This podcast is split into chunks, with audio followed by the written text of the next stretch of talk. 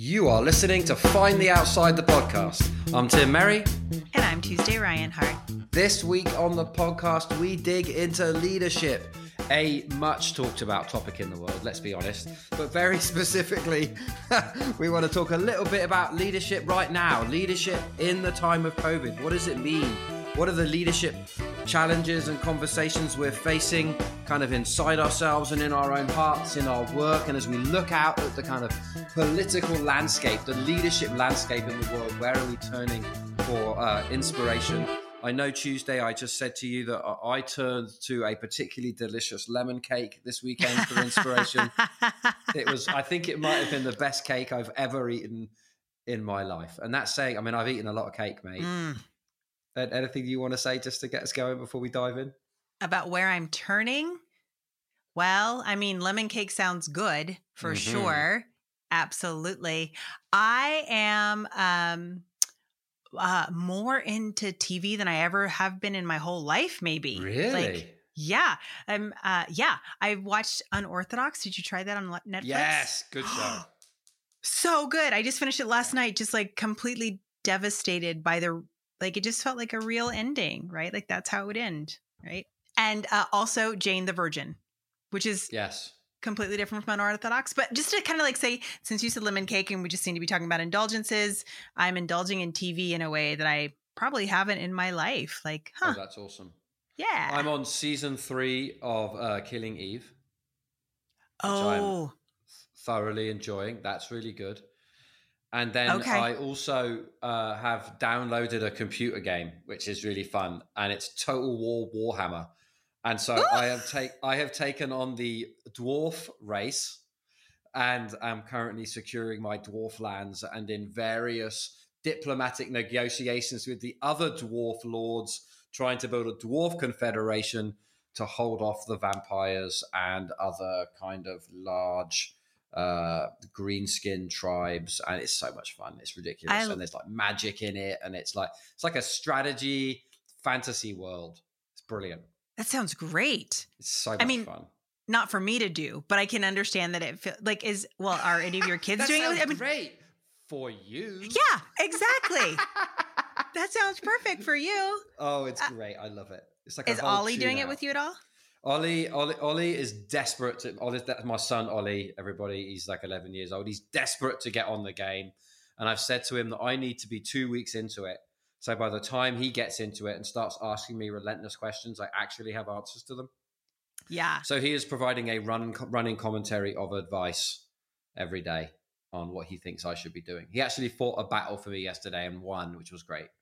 So he was, I was going to say about that he's probably gonna loop you, right? Like you said two weeks, but he's probably gonna like get on and be like in three oh. days, like oh oh he'll be like discovering things and then telling me all about it. Oh, there's no doubt. Nice, nice. Yeah. You know what? We're all doing what we can. All of us, little eleven-year-old boys included. Like everyone's just trying to figure it out, aren't they? You know. Mm-hmm. And so we kind of said we're going to talk about leadership, like you know, Jen fired through this kind of like what are we inviting into our leadership in this kind of unprecedented time? I feel like the words leadership and unprecedented are highly uh, used at the moment. Yes. Yeah. so anyway, let's see if we can't bring a bit of the outside perspective and and, uh, and, and content into this and and and you and I have chatted about it and said we're gonna we'll talk a little bit about the personal We'll talk a little bit about our work and we'll talk a little bit about the political landscape. And we'll probably meander in and out all of those rather than being like personal, work, political. I think we'll mm-hmm. probably roll, you know, I think we will roll through them all, but uh, that, that's the content we're heading into.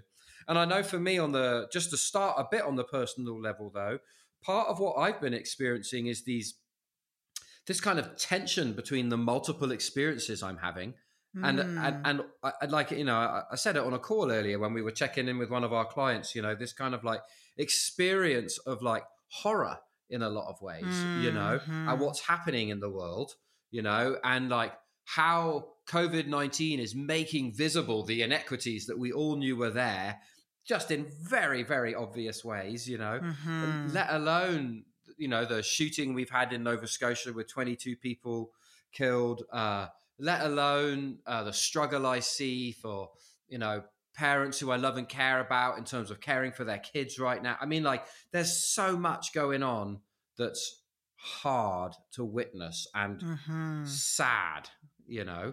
Um, and then just like having the space in my own life where like sadness is coming up and like there's a big and I've got an enormous amount of training about just like capping that and getting on, you know.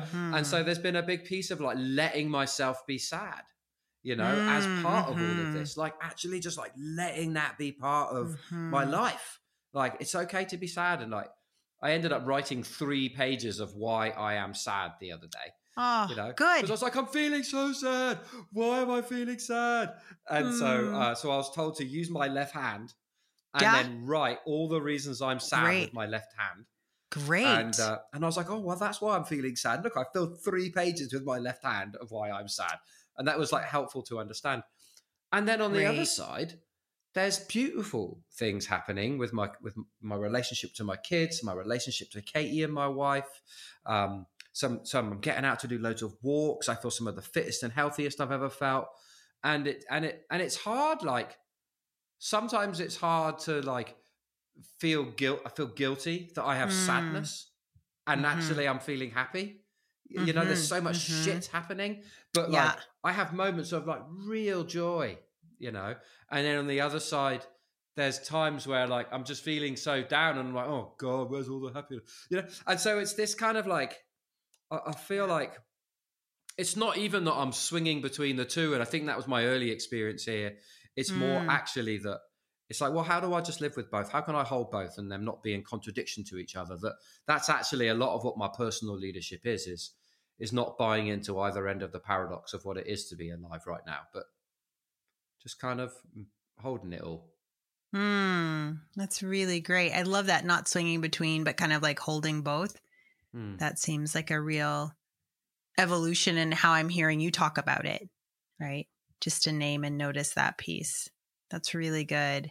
Because I think part of what's, at least for me, and so I think probably I'm a person who has somewhat of a universal experience, and that I feel like some of what causes the suffering is like having a having a feeling and then like kind of getting mad at yourself for having that feeling or like I don't understand why I would have that feeling or I don't have the right to that feeling and you know like that is like a whole layer on top of the actual feeling so if you can just be okay with being sad and then okay with being happy right um I think that it's funny last week you and I I think it was last week we talked about like our stress behaviors Mm, Right. Yeah, that's and right. I think that that's what I I would bring forward in my own kind of personal leadership and what's being called out.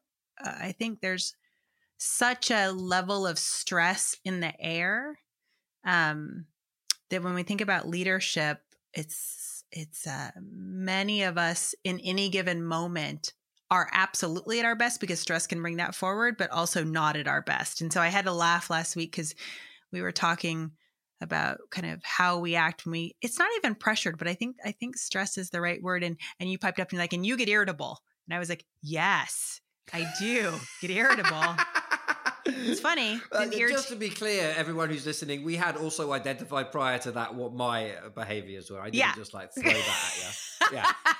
Yeah, no that's true clear.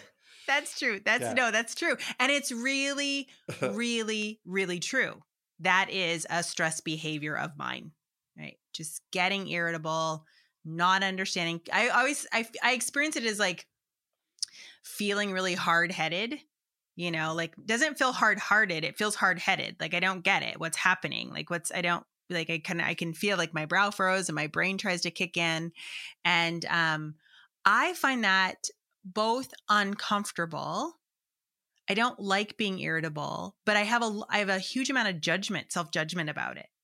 Right? Like so then you get into that that part of it like, "Oh, why was I so irritable?" and "Ugh, why am I not nicer to people?" and blah blah blah, blah. and I can get a whole thing about that. So I'm I'm really like interrogating that right now. What is it that brings up irritability? Versus like sadness, for example, or defeat, or like all the other amounts of stress behavior one could or stress response one could have is there a flavor um, to to when i become irritable or not and so i'm just kind of in that interrogation right now and trying to notice it and notice when i have little peaks of irritability and when it becomes big and but that's a really um yeah, that has my attention at this very instant. And why am I more irritable at work and not at home? Right? Same body, same moment, same, you know, like I can be irritable on a call and then turn around and like give all sorts of patience to my kids. Not every moment, let's be honest. Has it ever happened the other way around? Oh, for sure. For sure, for sure. Yeah. I just I just think with my kids, I have a much better sense of why. Right. Like I know why I'm going to be irritable. Like, you know, like this kid looks at me and goes, "Nope," and flings her boogers at me she doesn't really do that. Then I'm like, oh, that's irritating. Like I have a much clearer sense of what the trigger is. As you um, wipe the booger off your face. I mean, I ex- don't know. That was like that was a horrible image. Look, it was, and it's not actually true. She doesn't do that, but she oh, might want to if she had the opportunity. Uh, so yeah, so I'm just. so I just like I'm just like, oh look, this is the next thing to kind of interrogate a little bit. What is that irritability about? What particularly triggers it? And I don't mean I'm not talking about a trauma trigger. I mean like what happens that then I I respond with irritability. So that's kind of where I am. But what that brings for me as we talk about this leadership piece is that's my stress behavior, or it's one of my stress behaviors. At that same time, we were talking about some of your stress behaviors. And so I just like think people are, many people at any given moment, especially right now, are in their stress behaviors. And so that feels like a question of leadership. Both how do you navigate your own and understand your own? And then how do you actually let people you know you you said about someone earlier today like well she's just in a really hard place. As a client who's like just in a really hard place we can see it right? We can see that stress behavior. And so for me that's part of the leadership. How do you actually meet people? Sometimes we create the conditions where people can rise to be their best and hopefully we do that but sometimes people are just in a friggin hard place. And so then how do you just like roll with that as well yourself and others? And so i feel like uh, there's there's like a I feel like you know I, I, can I can feel you you know like I can feel how that like invites my compassion you know and therefore enables us actually to do work together. Because if all I'm doing is being pissed off with their behavior there's very little we're actually going to get done in a useful meaningful way right? Right you know? Nonetheless you know when I think about you know leaders who hold political office right now you know like like my compassion doesn't quite extend that far you know i'm not like oh boris i'm sorry your speech was so crap over the weekend mm. and what you hmm. did was like said don't go outside go outside you know what i mean and it's just like it was, such unclear messaging i felt like mm. and there's been i hmm. was watching some youtube videos that some mates of mine sent me this morning that were just like it was hilarious you know and um and of course, he, you know, he's stuck, you know, or, or, I mean, I actually feel really happy about my Canadian passport at the moment. Like, oh, that's the one mm. I'm like, mm. oh, thank goodness I have this one. And, um, and keep rubbing that one in, Tim. Keep yeah, rubbing it I'll in. Just, I'll just every time I mention it, you know, you can just hear that as an invitation. And then, um, and then, uh, uh, you know, then I look over the border down at Trump, and I just, I feel, I mean, just because of who I am, I feel, I feel shocked by the type of leadership he's showing mm. in in the US, but I feel no compassion for it. Mm-hmm. You know, I feel mm-hmm. no compassion for Boris Johnson. I don't particularly feel any compassion for um, Justin Trudeau. You know, mm. even though he's probably the nicest to look at of the three of them. I had to, you know, but oh, like for for sure. I for mean, sure. he's he's the hottest. if we were going to do a test between those three leaders and which was the hottest, Justin Trudeau wins the hot test for sure right? Absolutely. Easier to look at than all the others. That helps. I mean, let's be honest. And then, um, which if you had to get two of these commentary from the outside, well, Absolutely. we would like to suggest that Justin Trudeau is the hottest and therefore is having the, one of the easiest rides. You know? yeah. Absolutely. Well, and um, so that's really interesting. Um, I hadn't thought about it like that.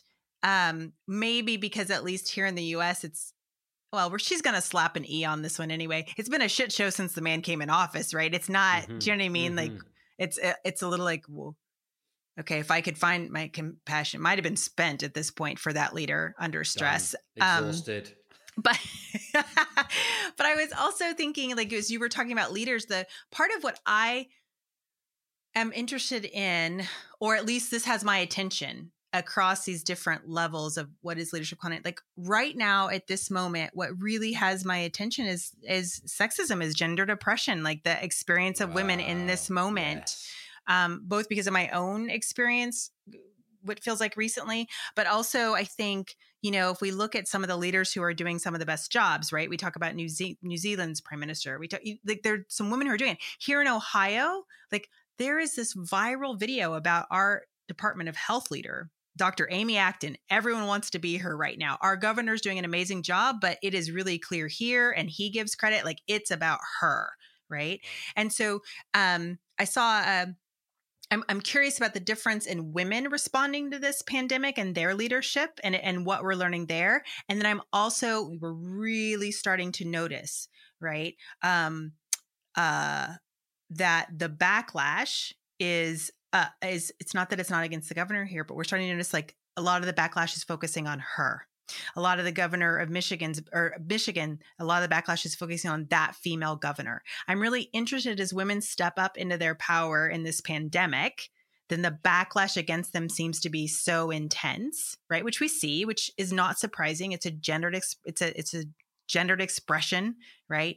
Against um women's leadership. I'm just really curious though. That's really up for me right now. I don't think there's more sexism in the world right now. I just in the last 2 weeks it's just feels particularly virulent. Was it the was it the governor of Michigan who had um, an escort of armed men and women of color to get her into office? Is it? Did, I was just I reading about that. I just read Oh, about that the other day. There was a there was a massive, well, there was a very strong, uh, um, aggressive, um, armed campaign of a white group, white supremacist group in Michigan, and they went with their guns to the what do you call the the, the government house, The state house. the state house, and were there. And she was so concerned that she ended up. There were two women of color and uh, four or five men of color, all that you know bore arms, had all the licenses to do it, and gave her a citizen escort in. You know, Whoa. yeah, Wow. right. Wow. And so, yeah. And so, anyway, so just just uh, just that article really stuck with me. While I was thinking, I didn't- Ooh, share it with even- me if you have it. You know, I I'm not. Yeah, I'll I'm yeah, not yeah. online that much. yeah. I'll send it. I'll it. send it through. I think it was in the Guardian. Um, well, you know, which has its own biases, right? But anyway, so one of the things that struck me over twenty odd years in this field, right, is that I would say seventy percent of the time it is women who are stepping up to get the groundbreaking groundbreaking work done. Mhm. right? It is not Mhm. like the domain of women alone. Of course. like yeah. 20 odd years of doing this stuff and all kinds of contexts from like grassroots youth centers all the way up to national and international initiatives, you know. Mhm. Um, it, it- there's just been a really significant pattern of women leveraging their positions of power to do good work in the world and to seek transformation and it not being men, you know, Mhm. or being far less men, you know Mhm. and uh, and so it just stri- I don't know I- it just it just strikes me when you're talking about um you know sexism becoming like a default response Yeah. because it's more comfortable if it's a Mhm. behavior that's already established it's more comfortable to be in that than to be in something Mhm. different you know what that's actually doing to our ability uh, within our countries to have a good response when like Yeah. 70% of the people who are actually doing the cutting edge shit that's really innovating in terms of social change y- Mhm. you know um I, I don't know that that feels like that that feels like it might actually be undermining our ability to have good responses within our I- within our nations and their communities i feel like that may be like a really bad strategic move on the behalf of the human species at this point I feel like that was a, a beautifully delivered. That was nice. Yes. I think that strategically it's not very smart. and I think the other thing is like, I mean, right? I mean, like, just like, no, I mean, I loved it. Like, right. Like, if we quiet the voice of the woman who is leading one of the most aggressive, successful responses to COVID in the country, for example for example, right? Like all of us are hurt by that. Like and, and not All like in a not like a theoretically we're hurt. Like No. more people get sick, more people die. Like it's not even like a oh, we don't have her ideas in the world, right? We actually have like a like a, a a a definite impact. And then Tim, because of course, you know, these things can't be separated. I'm just feeling a lot of gender stuff right now. But of course, we know and and what's in the news and what we began to talk about with Summer and Brona is there's certainly a race com- dimension Oh, to that yes. there's certainly a class dimension to that. So if you begin to like look at all of these isms coming up, right? We're just um we are hobbling ourselves in our response because these um structural issues are coming up rearing their ugly heads in very virulent ways and we don't have access then to some of the minds and actions and thinking and skill and capacity and effort of what what we just say the majority of people right And I mean, and, and like say, we you know we're we're talking on like a, a a national level, with you know at this point, but we're also seeing it within some of the teams we work with. You know, there's actually like in a time of great stress, there's been like a kind of like a a, a, a, a smaller male group that has moved with it. Some of the female female voices haven't been heard, and as a result, some of the bigger picture of the work is getting lost. You know, like some really important, critical some of the most transformative pieces are getting lost as we shrink down into what feels most Yeah. comfortable um, and then some of the most uh, creative voices are being cut out of the loop and some of the most informative voices are being cut out of the loop of the work Mhm. and and you and i've just been like oh this is gendered Yeah. this is gendered all right Mhm. and, that, and and and actually understanding that enables us to be more tactical in our response you know enables us to be more deliberate in how we design our process how we create Mhm. the conditions for meeting who and how and where we insist different people are involved in these conversations right so that Mm-hmm. That's they right. can be well balanced in terms of gender but also in terms of the different gifts that those people bring and that are are almost inbuilt gender biases right then undermine our ability to respond effectively to the work at hand Yeah. so this isn't like this isn't just about like identifying gender bias so we can all feel further shitty about ourselves ah. in a period of COVID, you know, where all kinds of nasty shit is coming up and we're all behaving in ways, some of which we're proud of and some of which we're not. But it's like, oh, if we can build these type of analysis, if we can actually see these situations, then we can organize ourselves more effectively to counterbalance them. right But if we don't name them and we don't work with them, we just end up rolling forward with them and complaining about them right right? And so Yeah. this kind of, I feel like that kind of pulling apart that we're doing right now, we can talk about it in terms of the nation, both of our nations or any of the nations we live in, and it can actually feel like it increases my level of powerlessness. mm-hmm But our experience is, is that that's playing out right within the teams we're working in, 100% right within the communities we're living in. You know? absolutely And so then that analysis becomes real. That analysis becomes, oh, how do I make sure that person's at the next meeting? Right. How do I make sure that person isn't being pushed back so hard on when they're actually bringing a good? How do we lend support? What's the Right. back channel we can do to help pick up that piece so that person is aware of their behavior of gender bias and that person understands they're on the receiving end of gender bias and it's not that they have it's just a shitty idea. We go validate that idea right you know and so there's a piece of like the analysis can provide for a deliberate response i think That's right. beyond just an emotional one which i find incredibly useful in our work together as we pull apart we're not pulling apart these pieces to be armchair critics we're pulling apart Right. these pieces so that we can strategically design for a better way forward and ultimate, ultimately for a more equitable world yeah but goodness me let's just have a more equitable next step right right so that we can come up with That's a good start. better result in That's the next right. six months.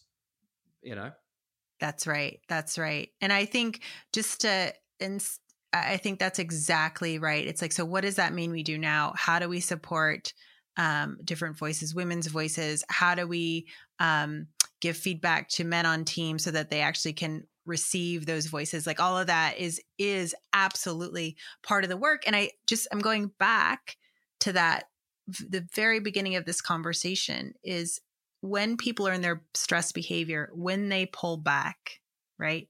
When they pull back into their stress behavior, I think that these these biases are more likely to come out, right? I'm less reflective of what I'm doing. I'm uh, maybe going faster and uh, I'm maybe more impatient. I'm maybe less able to listen. I'm maybe, you know what I mean? And that can feel quite personal and it is quite personal. And so I like that's the the piece around compassion that you said. And when that personal, who do I who am I more irritable with? Who am I? Uh, how, who do I just kind of roll over in a meeting? Right when those when those personal pieces begin to have patterns, right? Patterns against that show bias, then it's worth us bringing them to bear. Show compassion for the person's stress behavior. Notice the pattern and work with the pattern. Still, right? It's not you it's not an either or. You you don't have to have compassion or interrupt the pattern. You can do right. both at the same time. Right. Lovely. I love that. So one of the other thing, do, do you have like um, because one of the what because what can happen is people start shaming each other. Yeah. Especially when we're under stress, you know. So do you have like COVID shaming where you live? What do you where, mean? Like, I need you to say more. Where you've been like, you were out walking on the street too close to your friend. You're a bad person. um, or like, or uh, you know, I mean, like there's things like that that seem to happen. Like I go on, to, I mean, I just ignore it. But like, there's something also around this whole COVID thing where like shaming somehow is given a permission in a way that like it wouldn't otherwise be okay, you know. And I'm yeah. always like, what? What you, you, can't talk to that person like that. Like you don't know their circumstances. You don't know what's going on. You're making all kinds of assumptions. Mm-hmm. You know, there's just like it becomes permissible to shame people somehow when the rules or the or the constrictions are tighter you know um yeah okay you've got something oh i i um yes i guess i feel like um i haven't heard um direct shaming like oh like to this person you did that but i have you know like again, part of why I just try to stay off like people getting on Facebook and just doing rants about what other people are doing, right? And that feels um and one of the things for sure. And I mean I but to be fair, like I can feel it when I'm on the trail and people are just like hogging up the whole place and I can't get 6 foot away. I'm like, "What are you thinking?" They don't stop and shame everybody, but there is a sense of like we have to take care of each other. And how are you and and so I think it's that that when people have a sense of like um, threat, then shaming becomes a viable option. Now I'm justified in shaming you because you're a threat, right? You've done something that's a threat to me. And I was listening to a podcast um, with Esther Perel. I don't know if you know her, but she's a really famous kind of relationship expert here in this here. Well, she's all over, but um, she's you've talked, her, you've talked about her before. I love her. I love her work. She's yeah. just kind of revolutionary, yeah. revolutionizing how people are thinking about intimate relationships. And um, she said the problem here is that we all think we have the right information. And so, and with this lack of clarity around COVID, we don't know a lot yet. Like we're learning, and but she said with the lack of clarity, everyone just thinks their position is right.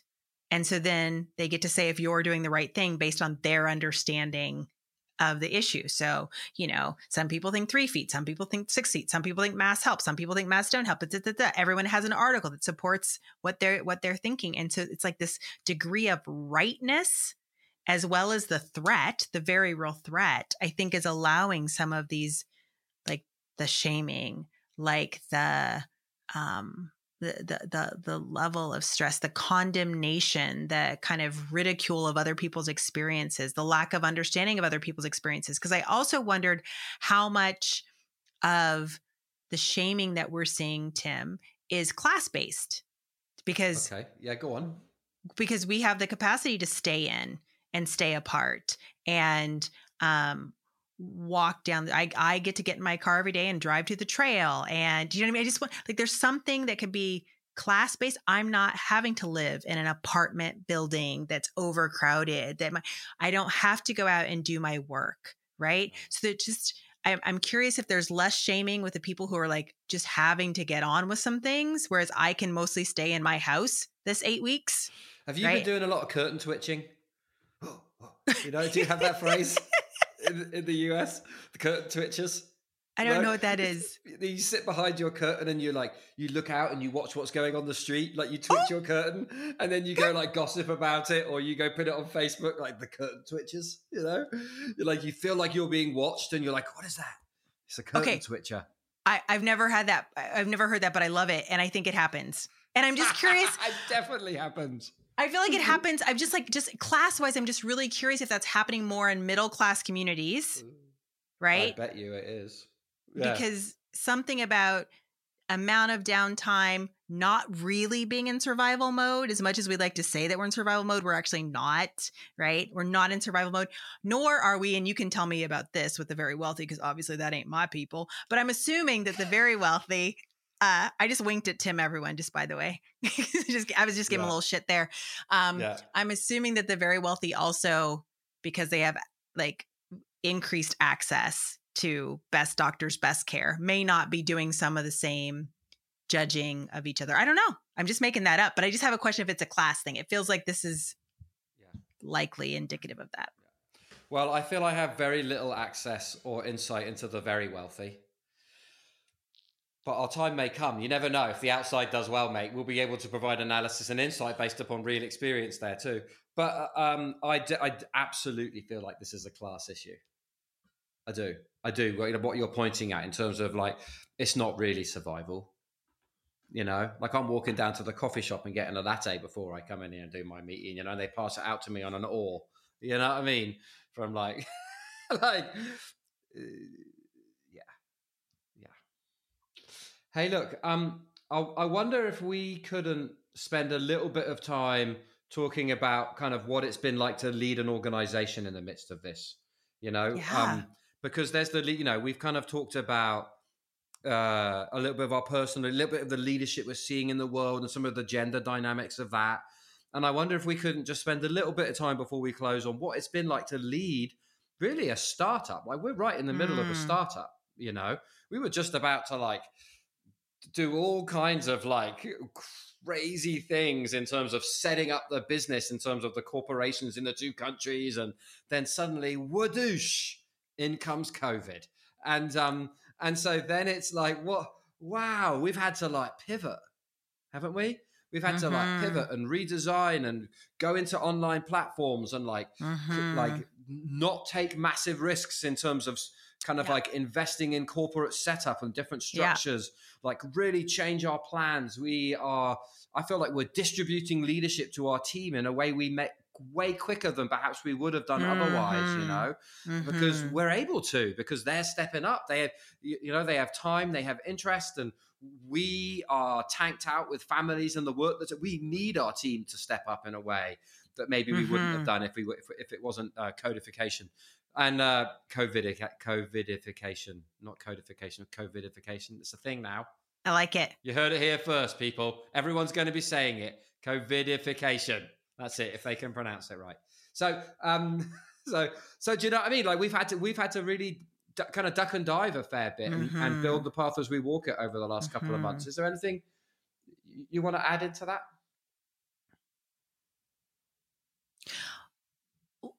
I think what I might add, I think everything you said is just right. And I think we could um, say more about any bit of it.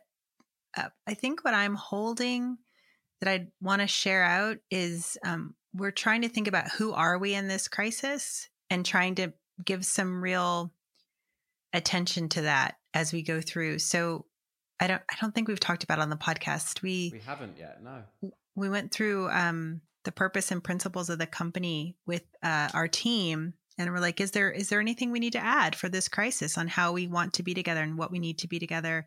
And are there activities we need to drop? Are there activities we need to take on? Are there activities um, and, and who would like to do them? Which is part of how i think more of our team kind of stepped up into some leadership. But i think that the beginning piece that felt so important is who do we as a company want to be in this crisis? Um, and that felt both incredibly important. It felt like it shared some of what we're thinking. You've done some work kind of doing projections for people around their hours and income that I think is incredibly important as we've had to make some hard decisions because I don't even though it's been a it's been a beautiful we've talked about this this explosion of the work and we are still doing quite well given consideration to how some people are doing. The truth is like not everyone has all the hours and money and income they thought they were going to have this year. And so trying to be as transparent as we can be, trying to be as thoughtful as we can be together, um, trying to share it with the team as much as possible, trying to also, however, understanding. Um, I'm thinking about a recent budget we put in where we, you know, took out the profit for the company, right? Because we wanted to protect our subcontractors, yeah. um, making decisions around which of us takes billable work and what that means for the other one in terms of like our own backup and income and class and wealth. And so just i think what i would want to share about our own leadership is i um i feel like there's been a lot of thoughtfulness and trying to have a lot of thoughtfulness around equity. And we'll of course have done some of it really well and some of it not as well.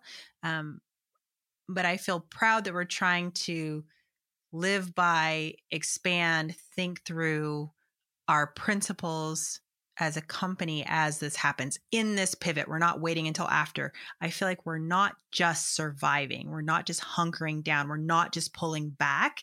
And then at the end of this, we'll figure something out. I feel like we're trying to figure out as we go.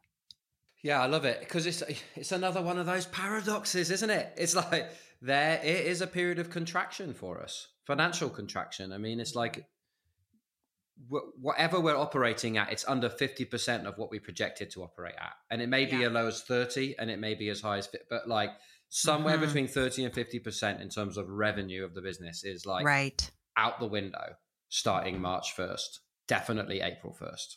Mm-hmm. April 1st. Mm-hmm. Yeah. And so like that's a big that's like a big deal. That's like that's rent and life for people, you know, yeah, and financial well-being. And so and so that is it. And, and I think what's been interesting for me has been something about like not wanting to compromise on quality, even though we're reducing cost. You know, like really wanting to do whatever we do really well. Mm-hmm. You know, mm-hmm. which was ultimately why I mean we gave a ten percent reduction to that organization because we didn't want to drop any more of our activities because we felt it would have actually disabled mm. our hmm. ability to truly meet their needs. Mm-hmm. So we're like, right, well, we'll just knock it. We're going to knock 10% off. That will bring us within your envelope, mm-hmm. you know? Mm-hmm. Um, and rather than that have a knock on effect onto our subcontractors, what that means is the company doesn't make any profit for this period. Right.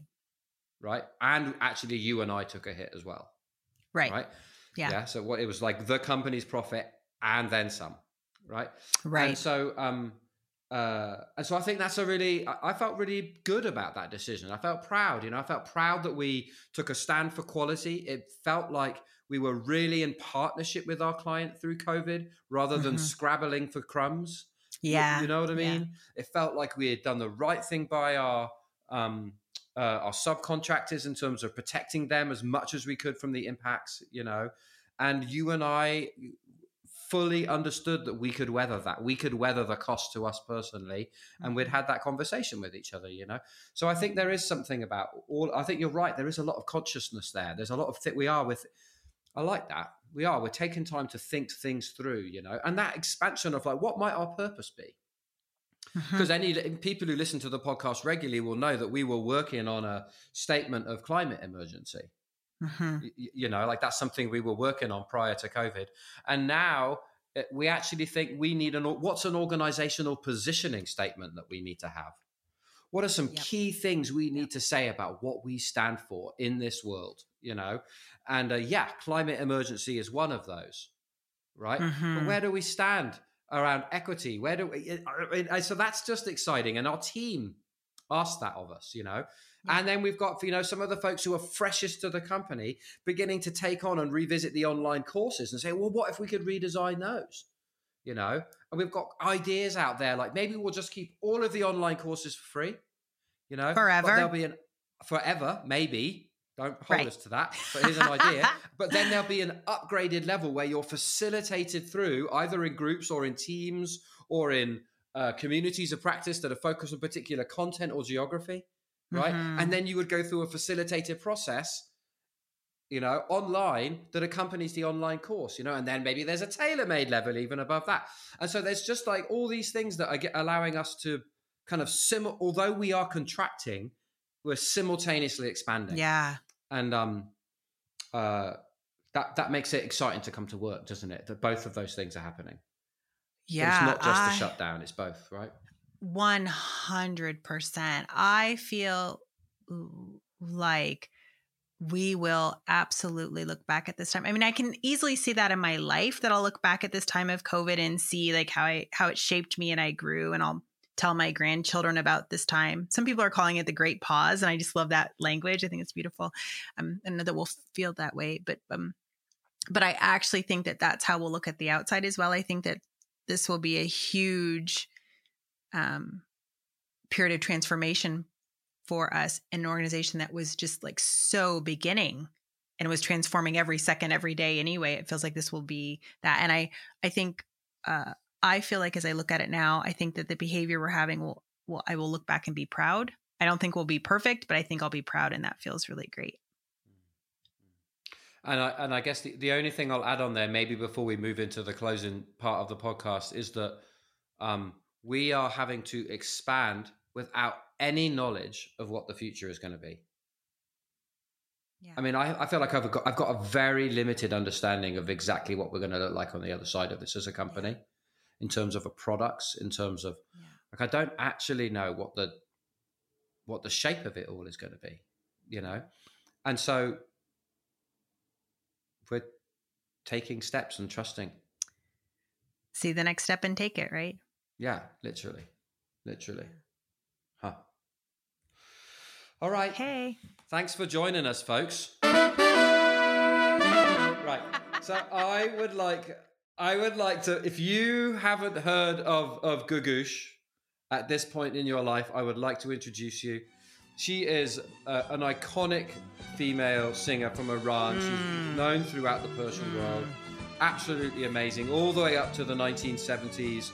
I mean, women would style themselves in like their hair and the mini skirts. So anyway, so there's one of her songs I've been listening to recently. It's in on, on one of my plays. It's called it's called Makhlough M A K H L O U G H by Googoosh, and uh, and it's just wicked.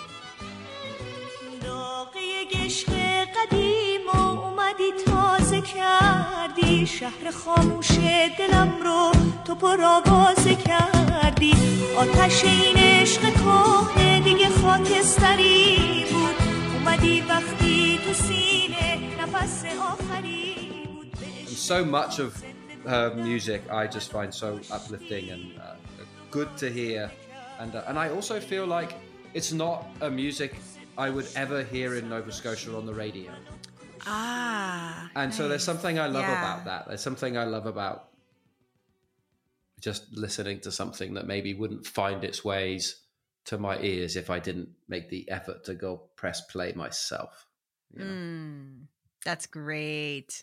Okay, so the poem I picked is um from a woman named Charlene Carruthers, and she just said this was um fine to share. It's a it's a it's a poem related to COVID. Yeah, because she lost a family member to COVID. But why I wanted to read it is it feels to me like in this talking about leadership, about how we could perhaps lean on, look to our elders who have been through major world upheaval, right? Most of our elders may have been through some major world upheaval. And so this is, so this is just, um, it's to her uncle, but it's actually to her ancestors. And so just kind of like wanting to read it. So Charlene Carruthers, it is called Old and Black, a Prayer. I will watch my relatives grow old so old that they remember battling 25 tyrannical presidents. So old that they know paper food stamps and free land. So old that they meet my great granddaughter's daughter's best friend. So old that they remember the one time so I don't have to. So old that they watch this empire fall and never strike back. So old that they rest and witness us win.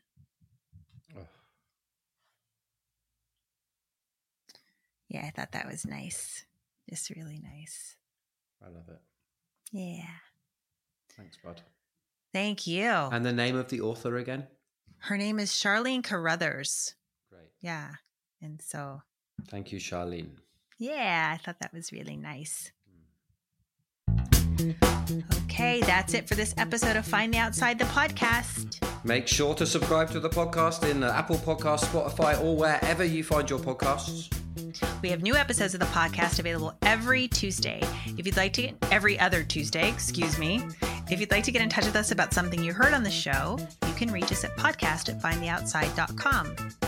Though we are doing a lot of vlogs, so there's vlogs on Tuesdays, on, on the other Tuesdays right. that there aren't podcasts, so that's all happening. Tuesday's such Uh, a good day. Tuesday is it's just a magical day, isn't it? Yeah, Let's be real. I'm pretty sure. Yeah. Thanks for You- listening. Yeah, yeah. You, you can find links to resources, poems, books, songs, anything we've mentioned during the show in the show notes over at findtheoutside.com backslash podcast or in the description in the podcast app you're listening to us on. You can find the song we played in today's show and every song we played in the previous shows on the playlist we created on Spotify. Just search Find the Outside on Spotify playlist, or you can find a link over at findtheoutside.com slash podcast. This episode was edited and produced by Mark Coffin at Soundgood Studio. And the theme music for the Find the Outside podcast is by Gary Blakemore. Take care, folks. Have a good one. Thanks.